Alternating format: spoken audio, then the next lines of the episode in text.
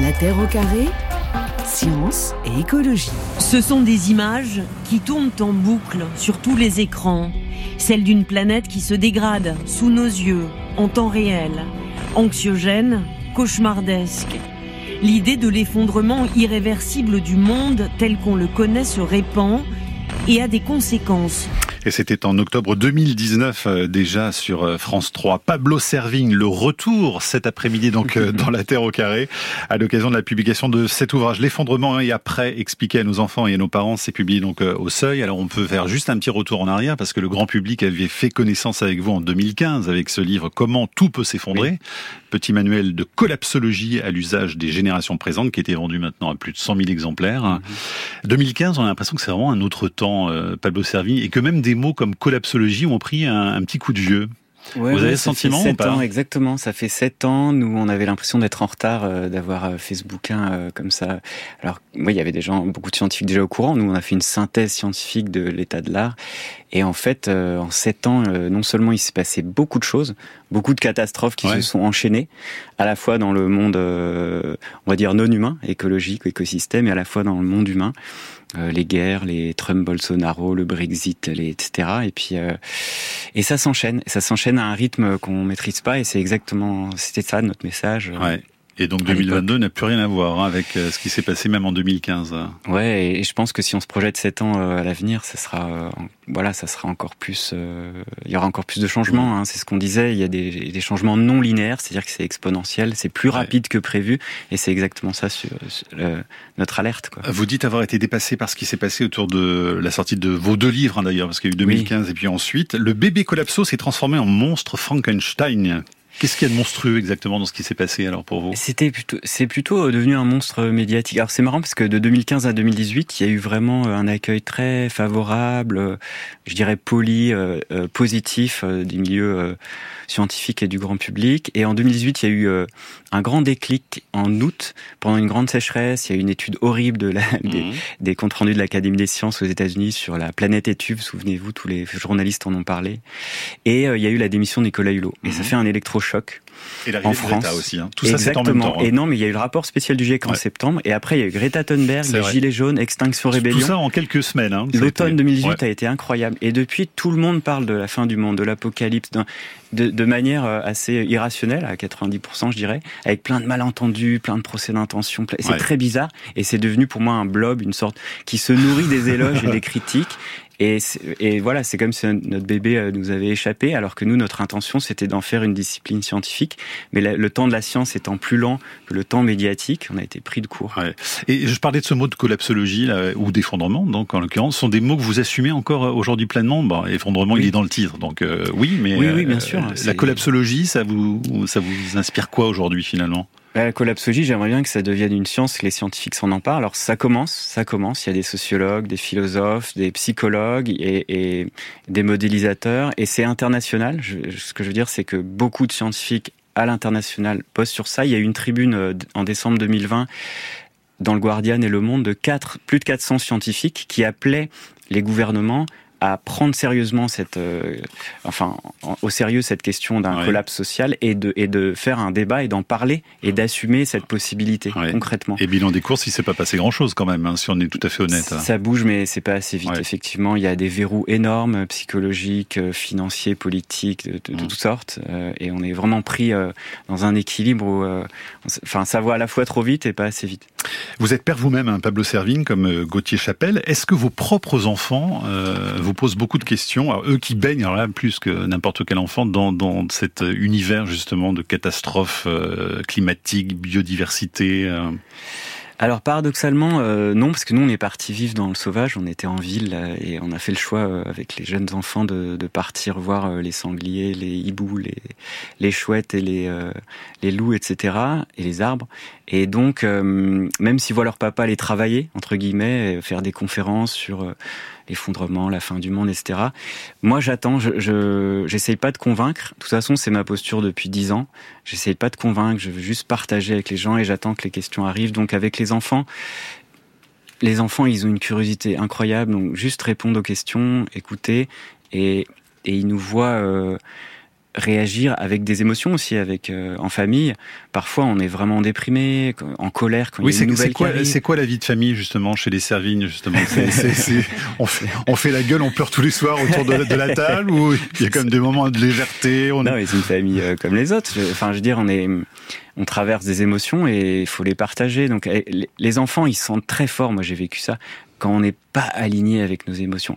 Quand, quand ils vous sentent euh, anxieux ou triste ou en colère et vous dites non non tout va bien allez va te coucher lave-toi les dents. En fait ça va pas. Il faut aligner la parole et la je sais pas le non verbal mhm.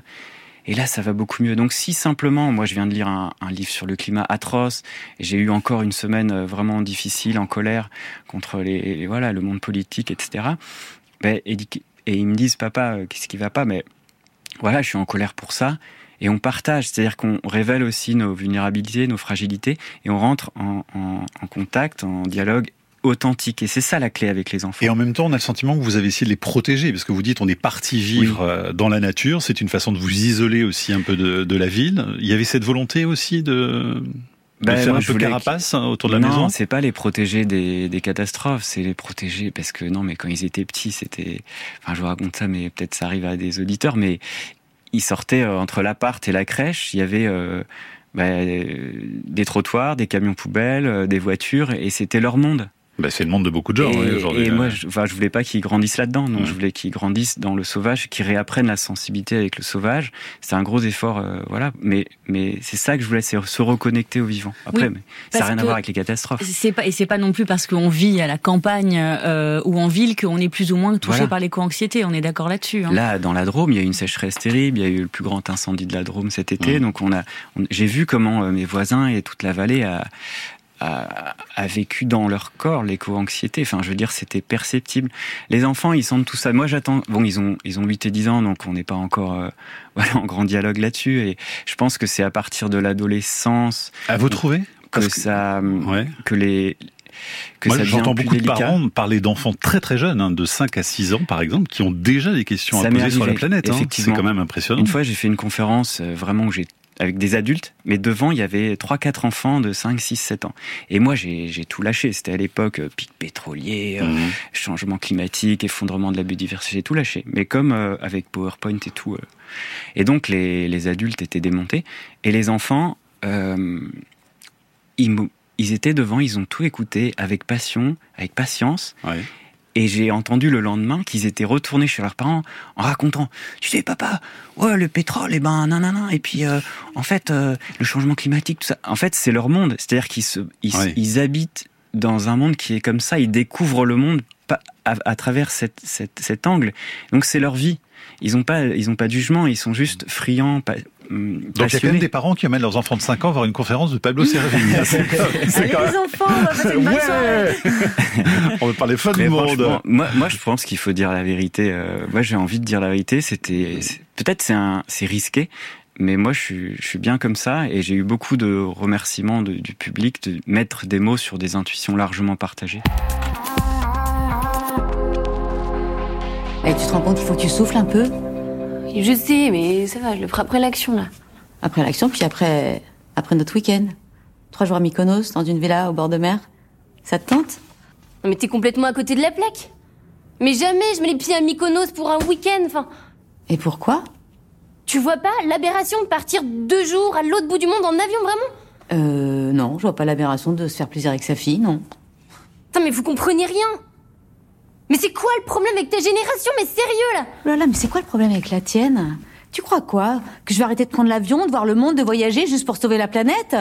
Eh ben non, bah non, je vais pas faire ça. Non, excuse-moi. Non, mais t'as raison. Tu, tu t'en fous toi. Hein. Tu la verras pas crever une vidéo qui s'appelle Génération avec Camille Etienne, la fille, et Muriel Combeau, sa mère, et le conflit de génération que vous évoquez d'ailleurs hein, dans cet mmh. ouvrage Pablo Servigne avec Gauthier Chapelle, l'effondrement, et après expliquer à nos enfants et à nos parents aux éditions du Seuil. On va y revenir d'ailleurs hein, sur le, conflit de génération. Euh, juste un mot, il y avait une demande pour vous de la part des, à la fois des parents, mais aussi certainement des, enseignants pour avoir un, peu de clés pour répondre aux, plus jeunes? Beaucoup, beaucoup d'enseignants euh, qui, qui, sont un peu désemparés et, euh, et de parents et, et aussi d'enfants. Mais ouais, et nous, enfin, Gauthier, il a des grands enfants. Moi, j'ai des, on va dire, moyens, 8-10 ans. Et il a aussi, euh, Gauthier, des, des jeunes, des très jeunes. Donc, c'est vraiment une question qui nous touchait beaucoup. Et on a rajouté les parents. Parce que d'habitude, c'est une collection euh, expliquée à ma fille ou expliquée à mes enfants. Parce qu'il y a une grosse incompréhension aussi par rapport au, ce qu'on appelait les boomers. Alors, c'est péjoratif, mais c'est, c'est une manière de, voilà, de désigner cette génération des, des 30 glorieuses qui a vécu l'abondance, l'insouciance et maintenant qui doit se remettre en question. Bah, c'est cette mère qu'on entendait dans l'extrait, Voilà, là, finalement. C'est compliqué, hein, parce que autant, euh, c'est comme les- gilets jaunes ou le Covid, c'est des, des fractures sociales qui divisent les couples, qui divisent les familles. Et la, la question de l'effondrement, je sais pas si vous l'avez euh, vécu, euh, une discussion euh, au café avec des copains ou en famille, ça peut fracturer aussi. hein. Il y a des couples Ouais. qui se divisent parce que ça change notre vision du monde, notre vision de l'avenir, nos valeurs, etc. Et ça peut être très profond. Mais sauf que, est-ce qu'on n'a pas une vision hyper caricaturale avec d'un côté les méchants boomers et de l'autre les gentils jeunes militants euh, Parce que c'est pas de ça dont il s'agit. On voit bien qu'il y a des fractures aussi au sein même d'ailleurs Oui, de, bien sûr, bien de la jeunesse avec. euh, Alors c'est ça la difficulté, euh, on a, on a vraiment trouvé un équilibre assez fin parce que c'est des sujets très complexes et en peu de pages d'éviter les caricatures mais en même temps de les utiliser de manière pédagogique, toute la subtilité est là. Et euh, Sur les boomers, vous forcez le trait quand même. Hein. Ouais, on s'excuse à la hein. fin, on, Ouais. a, on a forcé le trait, c'était c'était pédagogique, mais ça m'a fait du bien. Et puis le, le papa s'énerve à un moment, moi ça Mhm. m'a fait un bien fou d'écrire ça. Donc il y a de la tristesse, il y a de la colère, il y a de- et il y a du lien en fait, parce que c'est nos parents, c'est nos enfants, et en fait on veut garder. Enfin moi, Gauthier et moi, on voulait aussi euh, prendre soin. Je pense c'est ça. euh, qui nous manque, beaucoup, on entend beaucoup, c'est une époque, même dans les médias, on entend beaucoup de gens qui se, ouais, qui s'envoient des, Qui s'invectivent. ah ouais, qui s'envoient des, des trucs dans la, dans la figure. euh, bah, je pense que euh, l'horizon, c'est quand même garder les liens. Parce que si on n'a pas les liens, les infrastructures euh, ont beau s'effondrer, ce qui compte à la fin, c'est c'est les liens. C'est ça qui fait que une société euh, continue, perdure. Euh, un vrai effondrement, c'est l'effondrement du récit commun, l'effondrement de la cohésion sociale. On peut rebâtir des, après des tremblements de terre, mais si, si le lien est coupé, si on n'a pas d'horizon commun, c'est ça le vrai effondrement. Message de Louise sur franceinter.fr. Elle a lu votre livre Pablo Servigne avec Gauthier Chapelle, euh, Comment tout peut s'effondrer il y a trois ans. Elle dit Je me suis totalement effondrée. J'ai changé de travail pour améliorer mon efficacité personnelle et professionnelle, mais c'est très dur à vivre de voir comment tout vacille lentement dans une grosse métropole. Je suis souvent en colère et désespérée. Et puis Véronique nous écrit aussi.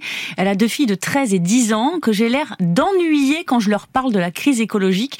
Elle demande comment sensibiliser les enfants qui se fichent de l'effondrement parce qu'ils doivent aussi être nombreux.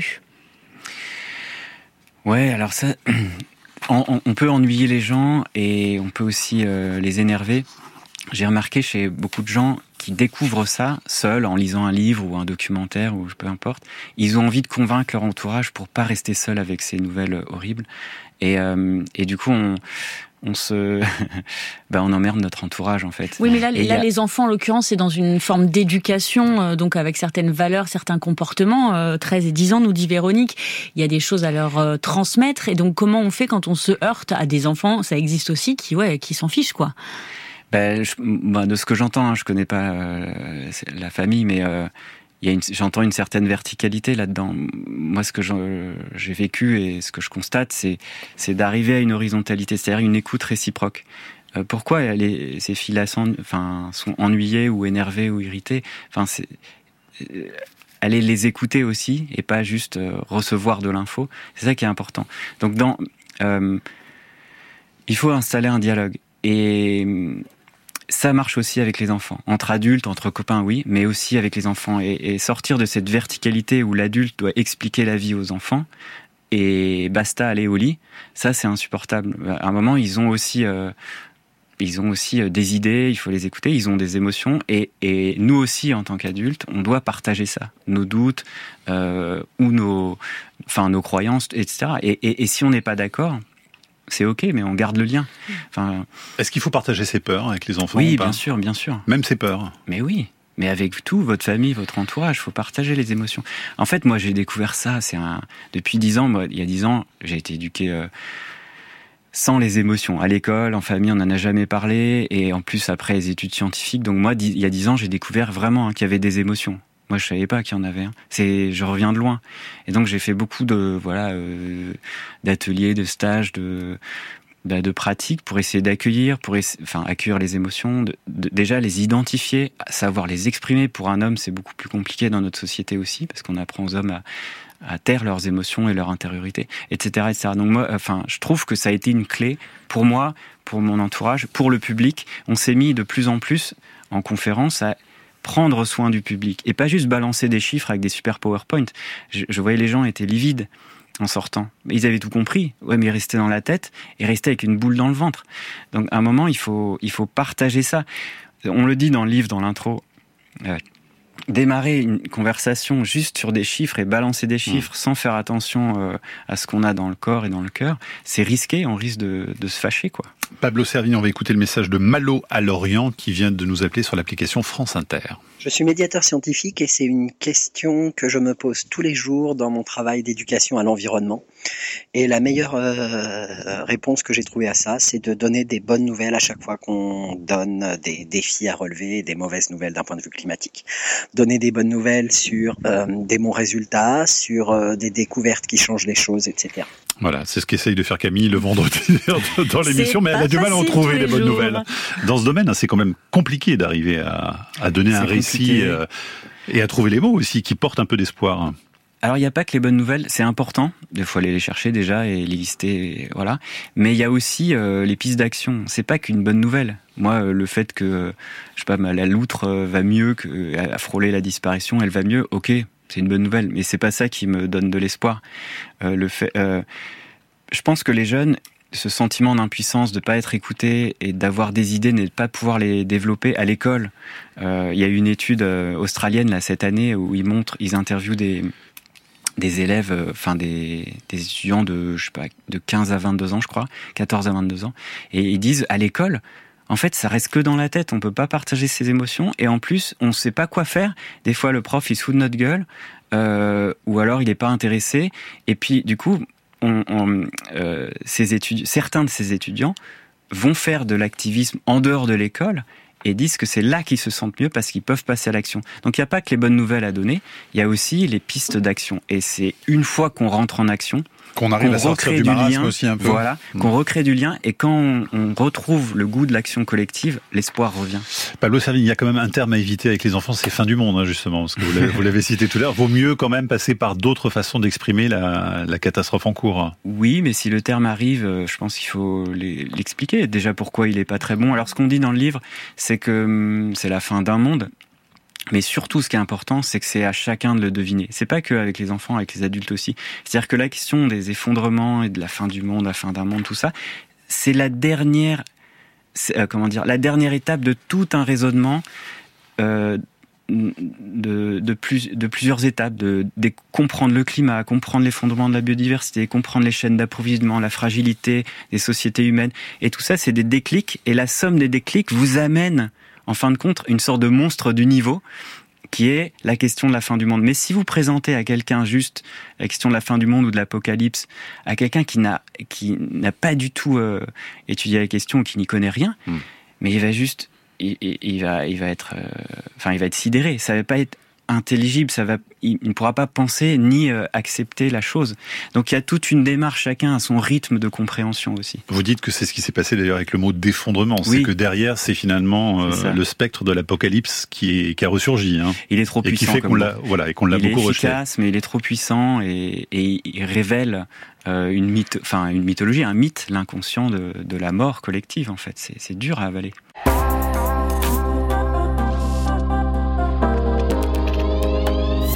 Je me sens en colère parce que euh, c'est pas nous, adolescents de 16 ans, euh, de devoir porter toute cette responsabilité en quelque sorte. Voilà, Vipulane dans le film Animal de Cyril Dion. Euh, c'est vrai que ça, c'est un message qu'on entend beaucoup hein, de la part de cette génération et qui ressort dans les messages aussi des auditeurs, Camille. Hein. Euh, oui, il y a. Enfin non, justement, les boomers se rebellent euh, ah, chez les, auditeurs. Oui. Henriette nous écrit c'est horrible cette accusation des boomers. C'est horrible de se limiter à une question d'âge. Je vois des gamins qui vivent dans une opulence bien plus énorme que la mienne. Ils ont tout, profitent de tout, ils consomment, ils exigent. Et Thierry en remet une couche. J'ai plutôt le sentiment que les jeunes générations d'aujourd'hui font plus de mal à la planète que la mienne. J'ai 62 ans et celle de mes parents, ils consomment à mort quand ils le peuvent sans absolument regarder l'impact ni la provenance de leurs achats. Et bim alors, euh, mais oui, mais c'est juste, c'est juste ce qu'on dit dans l'intro du livre, c'est que c'est la vieillesse et la jeunesse, c'est pas forcément une question d'âge. C'est-à-dire qu'il y a beaucoup aujourd'hui de jeunes qui sont plus adultes que certains vieux. Et euh, il y a beaucoup de vieux qui sont euh, vraiment adolescents, mais euh, pathologiquement adolescents. Et alors, c'est évidemment pas tout le monde. Il y a, il y a de tout chez les personnes âgées, il y a de tout chez les jeunes. mais à chaque fois, quand il y a un changement, il y a toujours une petite partie du monde, qui, de, des gens qui sont radicaux, qui inspirent le changement. Puis il y a une grosse masse qui suit, et après il y a des gens qui changeront jamais. Et, et c'est pareil chez les là chez les personnes âgées, il y a beaucoup, euh, enfin il y a beaucoup, il y a, il y a des grands-parents pour le climat. Il y a des gens qui, euh, qui des grands-parents qui sont très touchés, qui, qui vivent très mal le, le, fait de voir avoir des petits enfants et de leur laisser euh, un monde dégueulasse. Ben ils s'engagent, mais combien? Avec des familles dans lesquelles euh, les destins étaient tout tracés pour les plus jeunes. Et puis en ce moment, on assiste aussi euh, à tous ces jeunes qui décident de changer de voie, de ne pas faire des grandes écoles par exemple. On va écouter pour ça les étudiants d'AgroParisTech, c'était en mai dernier, avec euh, une intervention qui avait beaucoup marqué les esprits. AgroParisTech forme chaque année des centaines d'élèves à travailler pour l'industrie de diverses manières. Trafiquer en labo des plantes pour des multinationales qui renforcent l'asservissement des agricultrices et des agriculteurs, concevoir des plats préparés et ensuite des chimiothérapies pour soigner les maladies causées. Ces jobs sont destructeurs et les choisir, c'est nuire en servant les intérêts de quelques-uns. C'est pourtant ces débouchés qui nous ont été présentés tout au long de notre cursus à AgroParisTech. Nous nous adressons à celles et ceux qui doutent. À vous, qui avez accepté un boulot parce qu'il faut bien une première expérience. Nous voulons vous dire que vous n'êtes pas les seuls à trouver qu'il y a quelque chose qui cloche. Mais nous refusons de servir ce système et nous avons décidé de chercher d'autres voies de construire nos propres chemins. Désertons avant d'être coincés par des obligations financières. À vous de trouver vos manières de bifurquer.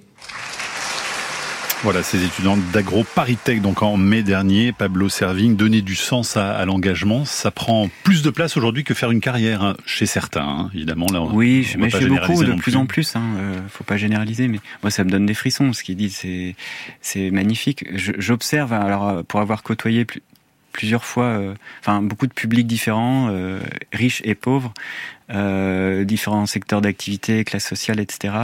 Je vois que les jeunes sont en quête de sens, vraiment.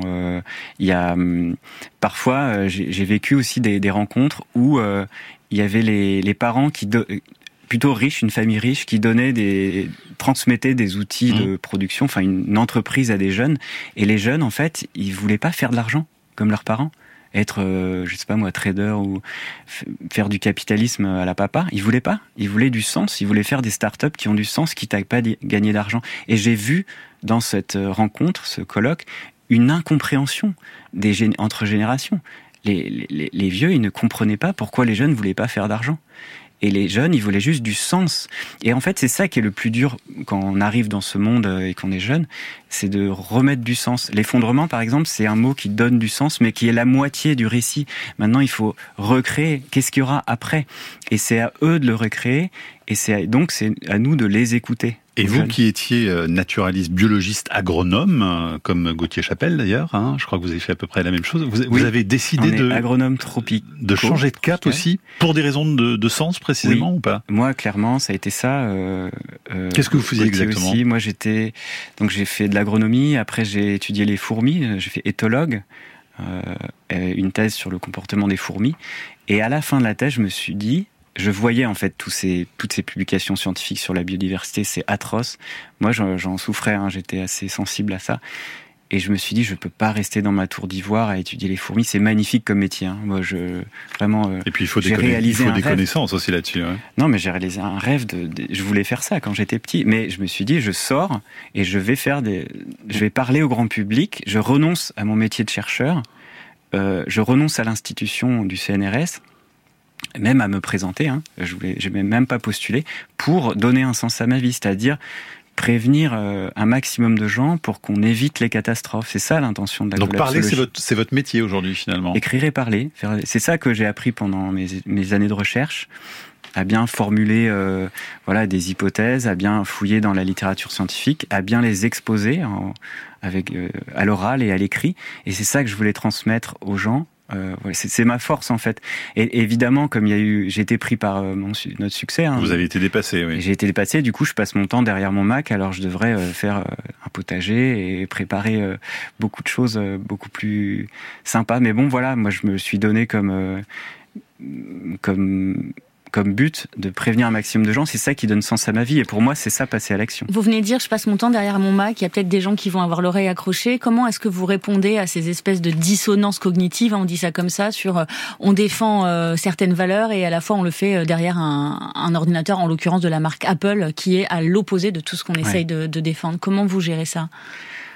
Comment le gère je, je sais pas. Bah, j'ai une voiture diesel aussi, si vous voulez savoir. Non, mais je veux dire, on a tous des, des compromis et venir ici euh, vous parler, c'est magnifique, merci de m'inviter à cette émission, mais j'ai dû prendre le TGV. Enfin, c'est, c'est, voilà, ça fait dix ans que je prends l'avion, mais et voilà, et je suis une semaine à Paris dans un monde qui euh, m'est devenu. Euh... Vous prenez plus l'avion? Non, vous dites. Vous dites, ça fait dix ans que je prends l'avion. Non, je prends plus l'avion. Ah, ah oui, d'accord.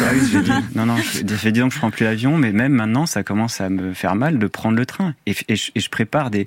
Imaginez préparer des conférences sur l'anthropocène, la décroissance ou l'effondrement à 300 km heure avec un Mac. Enfin.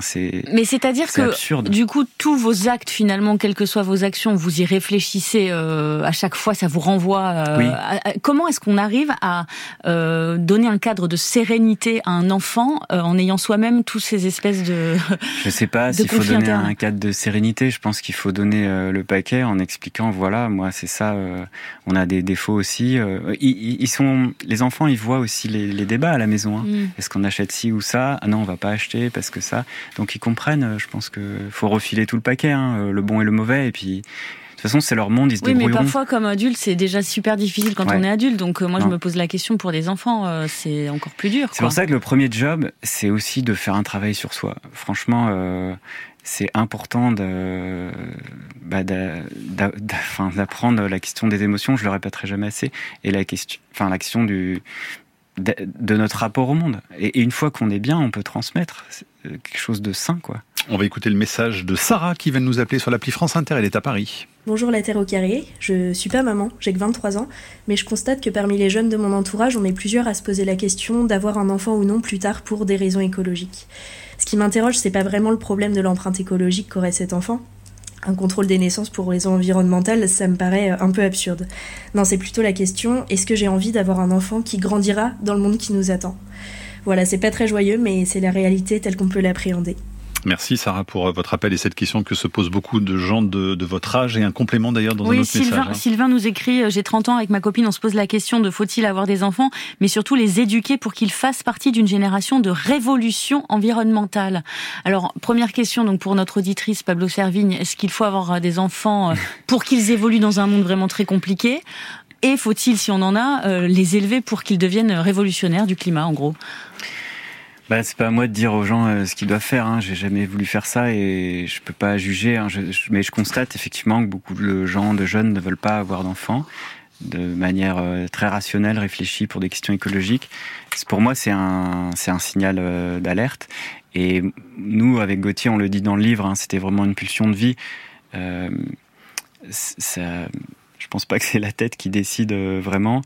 Et après, et moi, ça m'a donné de la force. C'est-à-dire que ça m'a engagé, ça m'a obligé à avoir des enfants, à me lever le matin, à me battre et à faire du mieux possible pour que le monde soit euh, magnifique, pour se reconnecter au vivant et voilà, et donner du sens. Et j'ai recréé mon sens et j'essaye de transmettre ça. Et nous, ce qu'on a à faire en tant qu'adultes, c'est redonner du sens pour ces petits, euh, euh, ces petits, euh, comment dire, euh, Citoyens? Ouais, mais même c'est plus que ça, ces petits guerriers de des guerriers de, de la vie, je sais pas moi, de, de protéger le vivant, de se, de, de, de, refaire du lien, de refaire du sens, de refaire une société, même de refaire une civilisation. Il y a tellement de choses à revoir et c'est magnifique de voir qu'il y a un potentiel derrière et qu'il y a un après. Pour moi, c'est, je me suis inscrit là-dedans, mais tout le monde n'est, pas comme ça. hein. Je, je, je peux pas, euh, je suis pas, je suis pas à le- à leur place, hein, mais je comprends et ça me fait mal quand quelqu'un me dit j'ai décidé de pas avoir d'enfant. euh. En tout cas, la presse, c'est indispensable. hein, avoir une perspective aussi sûr, euh, ouais, après ouais. l'effondrement, parce qu'on évidemment on n'a pas d'échéance, euh, donc il faut aussi pouvoir se projeter et imaginer un autre Il monde. faut, hein. c'est nécessaire. Pablo Servigny avec nous pour l'effondrement et après expliquer à nos enfants et à nos parents ça paraît au seuil cette semaine. Merci d'être venu en parler aujourd'hui dans, dans, La Terre au carré. Le message finalement, s'il faut résumer un petit peu, hiérarchiser euh, finalement les, les, priorités pour la discussion avec les plus jeunes, vous dites finalement c'est c'est l'entraide hein, qui fait que euh, on va pouvoir aussi en sortir. L'entraide, l'empathie. La résultante, oui. Mais d'abord euh, écouter, partager euh, et hum, redonner la puissance aux jeunes, c'est-à-dire euh, croire en ce qu'ils disent et ce qu'ils ressentent, et leurs idées les, bah, les finalement euh, les rendre sérieuses, quoi, les écouter. Camille, deux questions pour finir, je crois. Hein. Pierre euh, demande pour expliquer la fin du monde aux enfants, est-ce que vous avez des synonymes à on va tous crever, c'est la merde et je vais me flinguer, Fabio Servigne. Euh... Comment le dire autrement? Comment ne pas dire c'est la merde à son enfant alors que clairement. Euh... Alors si un jour vous rentrez euh, et vous dites et vous pensez c'est la merde, dites c'est la merde et expliquez après pourquoi vous avez dit c'est la merde. D'accord. Et vous êtes en colère et papa il a le droit d'être en colère et il faut le dire. Et après on, en reparle. Mais et, et c'est la merde, hein. je, je, suis d'accord avec ce monsieur, c'est la merde. Julien demande aussi, euh, sinon, est-ce qu'on doit vraiment se préparer à l'apocalypse? Ou pas? Potentiellement, il euh, y a un risque d'apocalypse. C'est pas moi qui le dis, hein. les, scientifiques euh, sont clairs. Euh, si vraiment on fait plein d'efforts coordonnés et qu'on s'y met tous maintenant, il y a moyen que ça soit pas trop catastrophique. Si et si vraiment on, foire notre coup, il y a un potentiel apocalyptique. Avec ou sans bunker, c'est la question qu'on posait à nos auditeurs. En cas d'apocalypse, aimeriez-vous avoir un bunker? Eh bien, les auditeurs de la Terre au carré répondent non à 84%. Voilà, et oui à 16%, mais ça coûte tellement cher, de toute façon, on n'a pas les moyens de se les offrir. Non, mais arrêtez, c'est la solidarité qui doit primer. Allez. 16%, c'est beaucoup quand même. Oui, 16% seulement. Bon. Pablo Servigne, merci beaucoup. Effondrement et après, c'est au seuil et ça paraît Merci. cette semaine. Merci d'être venu nous en parler. À bientôt. La Terre au carré est un podcast France Inter.